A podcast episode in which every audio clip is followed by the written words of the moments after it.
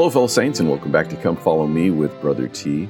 We are covering Mormon chapters 7 through 9. What would you say if the people of your civilization were on the brink of destruction by the hands of your enemies? And you are given a chance to write something to their ancestors, something that you knew that they would eventually read. Mormon has watched his people become more and more wicked and ripen and rot to the point of complete annihilation. He saw hundreds of thousands of the soldiers he was leading get hewn down. He was wounded and passed over as dead himself. He knows he's going to die, but also knows that his son, Moroni, will take care of the records that he has so carefully abridged. These are the last words of the prophet, historian, and army commander in chapter 7. In verse 1, it says that he chooses to speak to the descendants of his enemy or the modern day Lamanites. He calls them the remnant of the people who are spared, or the remnant of the house of Israel.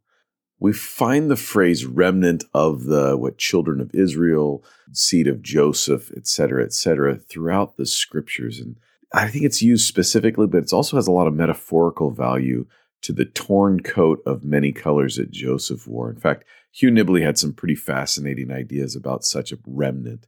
And I won't go into it on this podcast, but you're welcome to go down that rabbit hole on your own. President Nelson, speaking of Joseph Smith, said, He and the ancient Joseph had much in common, as shown by other scriptures that I will cite. From the Book of Mormon, we read, A part of the remnant of the coat of Joseph was preserved and had not decayed. Even as this remnant of garment hath been preserved, so shall a remnant of Joseph's seed be preserved by the hand of God. We are remnants of that precious seed. Great words, very interesting words by President Nelson. Remember, we are talking about modern day Native Americans, as well as those who, either through birth or through adoption, are in the house of Ephraim. And what did he want them to know? Elder Holland sums it up like this In a soliloquy of death, Mormon reached across time and space to all, especially to that remnant of the house of Israel who would one day read his majestic record.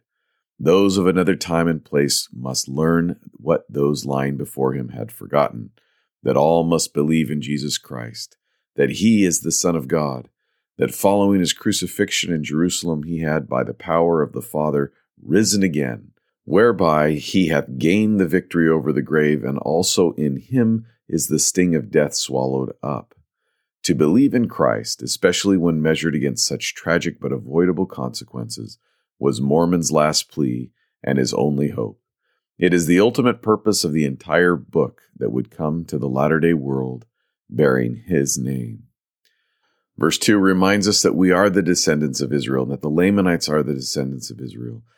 In verse 3, it talks about how all must repent. Verse 4 cease contentions and wars and verse 5, I love how it says here Know ye that ye must come to the knowledge of your fathers and repent of all of your sins and iniquities and believe in Jesus Christ, that he is the Son of God, that he was slain by the Jews, and by the power of the Father he hath risen again, whereby he hath gained the victory over the grave, and also in him is the sting of death swallowed up, just as Elder Holland quoted.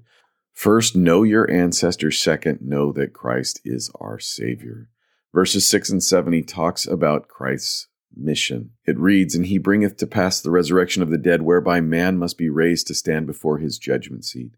And he hath brought to pass the redemption of the world, whereby he that is found guiltless before him at the judgment day hath it given unto him to dwell in the presence of God in his kingdom, to sing ceaseless praises with the choirs above, unto the Father, and unto the Son, and unto the Holy Ghost, which are one God in a state of happiness, which hath no end. Verse 8 reads, Therefore repent and be baptized in the name of Jesus, and lay hold upon the gospel of Christ, which shall be sent before you, not only in this record, but also in the record which shall come unto the Gentiles from the Jews, which record shall come from the Gentiles unto you. So we're talking about the Book of Mormon, but we're also talking about the Bible, the book that comes from the Jews. Verse 9 says, For behold, this is written for the intent that ye may believe that and if ye believe that, ye will also believe this also. And if ye believe this, ye will know concerning your fathers, and also the marvelous works which were wrought by the power of God among them.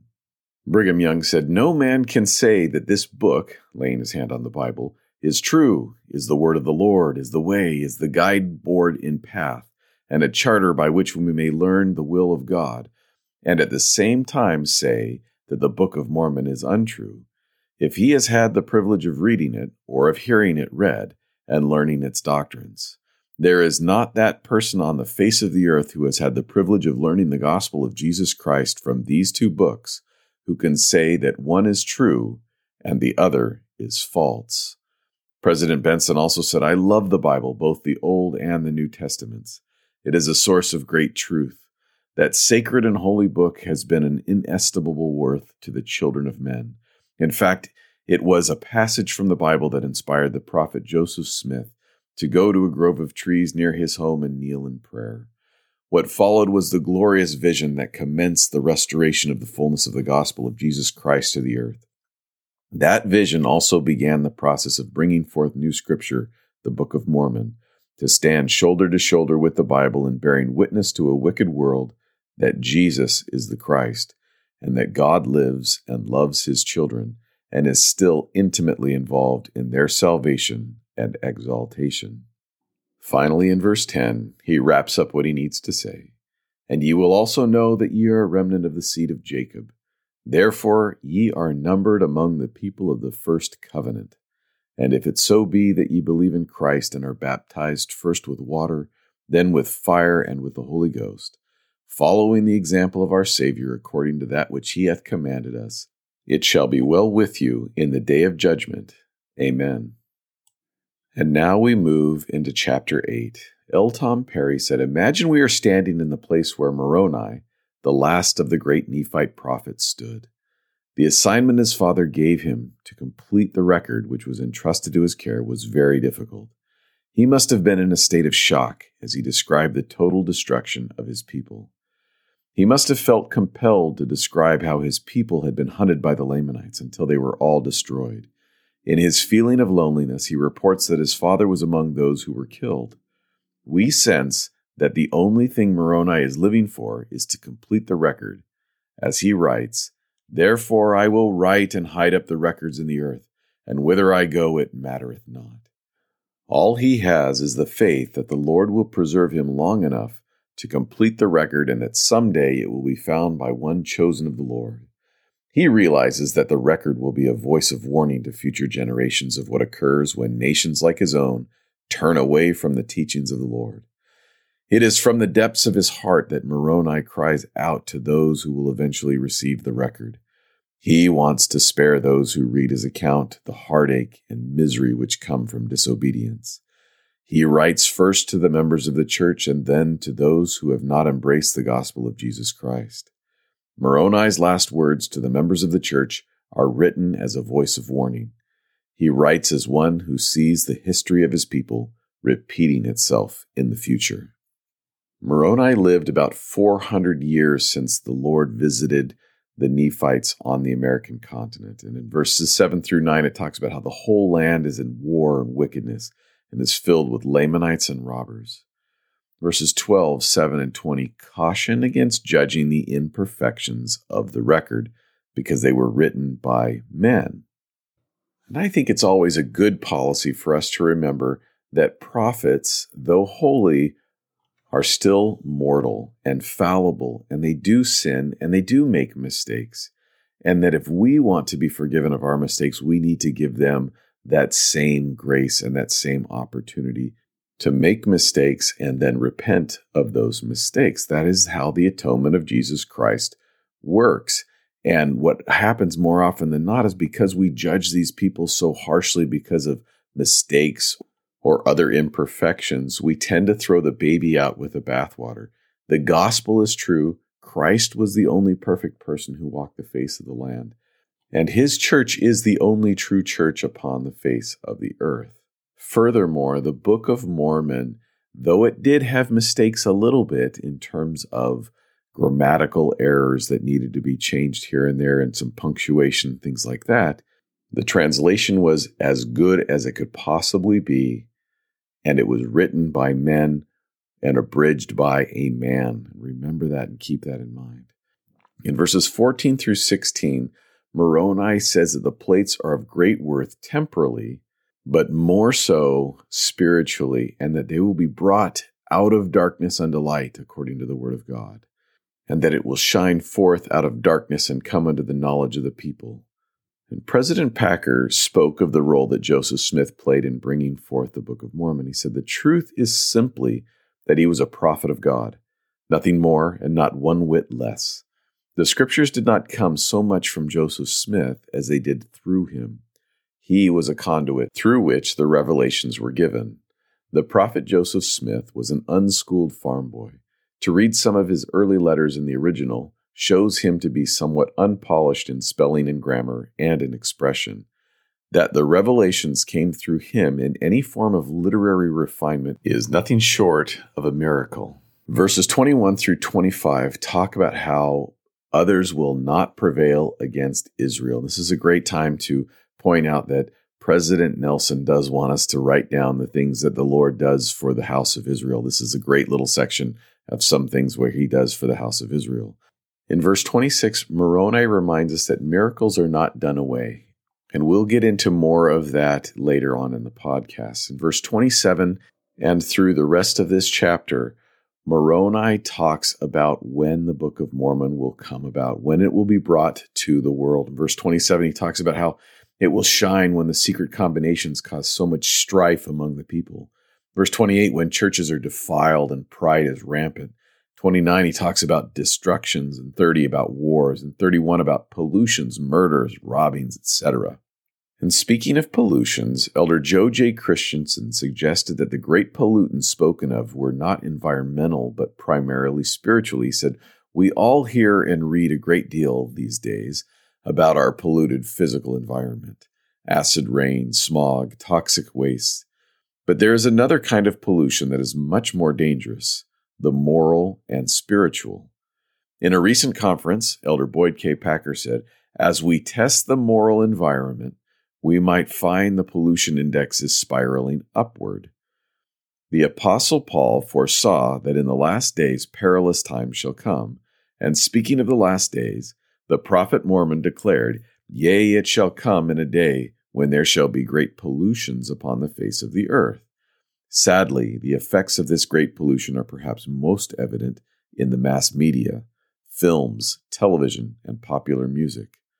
Of this, Senator Robert C. Byrd said, If we in this nation continue to sow the images of murder, violence, drug abuse, perversion, and pornography before the eyes of millions of children, year after year and day after day, we should not be surprised if the foundations of our society rot away as if from leprosy. In most areas of the mass media, there seems to be a declaration of war against almost everything the majority treasures most the family, religion, and patriotism. Marriage is degraded while premarital and extramarital relations are encouraged and glamorized. Profanity and the foulest of vulgar gutter language bombard the ears of all who listen. Human life itself is trivialized by the constant barrage of violence and killings. And that quote, with a lot of quotes from other people, was given in 1993. Look how much worse the world has become in terms of these spiritual pollutions. In verse 32, Moroni talks about how the Book of Mormon will come about when there is priestcrafts. In 34, Moroni obviously saw our time and knew the Book of Mormon would bring down the fallacies of men. President Benson said, We must make the Book of Mormon a center of focus of study because it was written for our day. The Nephites never had the book, neither did the Lamanites of ancient times. It was meant for us. Mormon wrote near the end of the Nephite civilization. Under the inspiration of God, who sees all things from the beginning, he abridged centuries of records, choosing the stories, speeches, and events that would be most helpful to us. Each of the major writers of the Book of Mormon testified that he wrote for future generations. Mormon himself said, Yea, I speak unto you, ye remnant of the house of Israel. And Moroni, the last of the inspired writers, actually saw our day and time. Mormon abridging the plates, if they saw our day and chose those things which would be of greatest worth to us, is not that how we should study the Book of Mormon? We should constantly ask ourselves, Why did the Lord inspire Mormon, or Moroni, or Alma to include that in his record? What lesson can I learn from that to help me live in this day and age? And there is example after example of how that question will be answered. The rest of this chapter calls the wicked to repentance. He talks about in 37 how the wicked love their money more than they love people. Verse 38, he talks about how they seek for the praise of the world. And finally, in verses 39 and 40, it talks about how we need to take care of the poor as well as our own families. And now we move into chapter 9. And here Moroni is speaking specifically to those who do not believe in Jesus Christ. In verse 2, he talks about how the earth will be eventually baptized by fire and the wicked will be destroyed in the process. And in verse 3, he talks about how we will not be able to deny the truth or that Jesus Christ is our Savior. Verses 4 through 5 talk about how if we do not repent, we won't be comfortable being in the presence of God. It says, Behold, I say unto you, you would be more miserable to dwell with a holy and just God under a consciousness of your filthiness before him than ye would to dwell with the damned souls in hell. For behold, when ye shall be brought to see your nakedness before God, and also the glory of God, and the holiness of Jesus Christ, it will kindle a flame of unquenchable fire upon you. President Joseph Fielding Smith explained why the unrepentant will be miserable in the presence of Jesus Christ. He said, There can be no salvation without repentance. A man cannot enter into the kingdom of God in his sins. It would be a very inconsistent thing for a man to come into the presence of the Father and to dwell in God's presence in his sins. I think there are a great many people upon the earth, many of them perhaps in the church, at least some in the church, who have an idea that they can go through this life doing as they please, violating the commandments of the Lord, and yet eventually they are going to come to into his presence. They think they are going to repent, perhaps in the spirit world. They ought to read these words of Moroni Do ye suppose that ye shall dwell with him, Christ, under a consciousness of your own guilt? Do ye suppose that you could be happy to dwell with that holy being when your souls are racked with a consciousness of guilt that ye have ever abused his laws? Verse 6 gives us the remedy. O then, ye unbelieving, turn ye unto the Lord, cry mightily unto the Father in the name of Jesus, that perhaps ye may be found spotless, pure, fair, and white, having been cleansed by the blood of the Lamb at that great and last day. President Kimball said, as repentance gets underway, there must be a deep consciousness of guilt. And in that consciousness of guilt may come suffering to the mind, the spirit, and sometimes even to the body. In order to live with themselves, people who transgress must follow one or the other of two alternatives. The one is to sear their conscience or dull their sensitivity with mental tranquilizers, so that their transgression may be continued. Those who choose this alternative eventually become calloused and lose their desire to repent. The other alternative is to permit remorse to lead one to total sorrow, then to repentance, and finally on to eventual forgiveness. Remember this that forgiveness can never come without repentance, and repentance can never come until one has bared his soul and admitted his actions without excuses or rationalizations. He must admit to himself that he has sinned without the slightest minimalization of the offense or rationalization of its seriousness, or without self peddling its gravity. He must admit that his sin is as big as it really is, and not call a pound an ounce. Those persons who choose to meet the issue and transform their lives may find repentance the harder road at first, but they will find it the infinitely more desirable path as they taste of its fruits. Verse 7 says, And again I speak unto you who deny the revelations of God, and say that they are done away, that there are no revelations, nor prophecies, nor gifts, nor healing, nor speaking with tongues, and the interpretation of tongues. Behold, I say unto you, he that denieth these things knoweth not the gospel of Christ. Yea, he hath not read the Scriptures, if so, he does not understand them. Elder Oaks said, What makes Latter day Saints different from most other Christians in the way we read and use the Bible and other scriptures is our belief in continuing revelation. For us, the scriptures are not the ultimate source of knowledge. but what precedes the ultimate source. The ultimate knowledge comes by revelation. With Moroni, we affirm that he who denieth revelation knoweth not the gospel of Christ. The word of the Lord in the Scriptures is like a lamp to guide our feet, and revelation is like a mighty force that increases the lamp's illumination manyfold. We encourage everyone to make careful study of the Scriptures and of the prophetic teachings concerning them, and to prayerfully seek personal revelation to know their meaning for themselves. Verse 11 says, Behold, I will show unto you a God of miracles, even the God of Abraham, and the God of Isaac, and the God of Jacob. And it is that same God who created the heavens and the earth, and all things that in them are. Again, President Oaks says the Book of Mormon teaches that God has provided a means that man, through faith, might work mighty miracles. The means provided is priesthood power and that power works miracles through faith. Verse 13 gives a beautiful description of the resurrection, and 14 talks about how when we are judged, the filthy will be filthy still, and the happy will be raised to happiness. Verses 15 through 20 talk more about miracles. And Bruce R. McConkie said, Why do signs and miracles cease in certain ages? Why are they not found at all times and among all peoples? Were those of old entitled to greater blessings than those of us who now dwell on the same earth that once was theirs?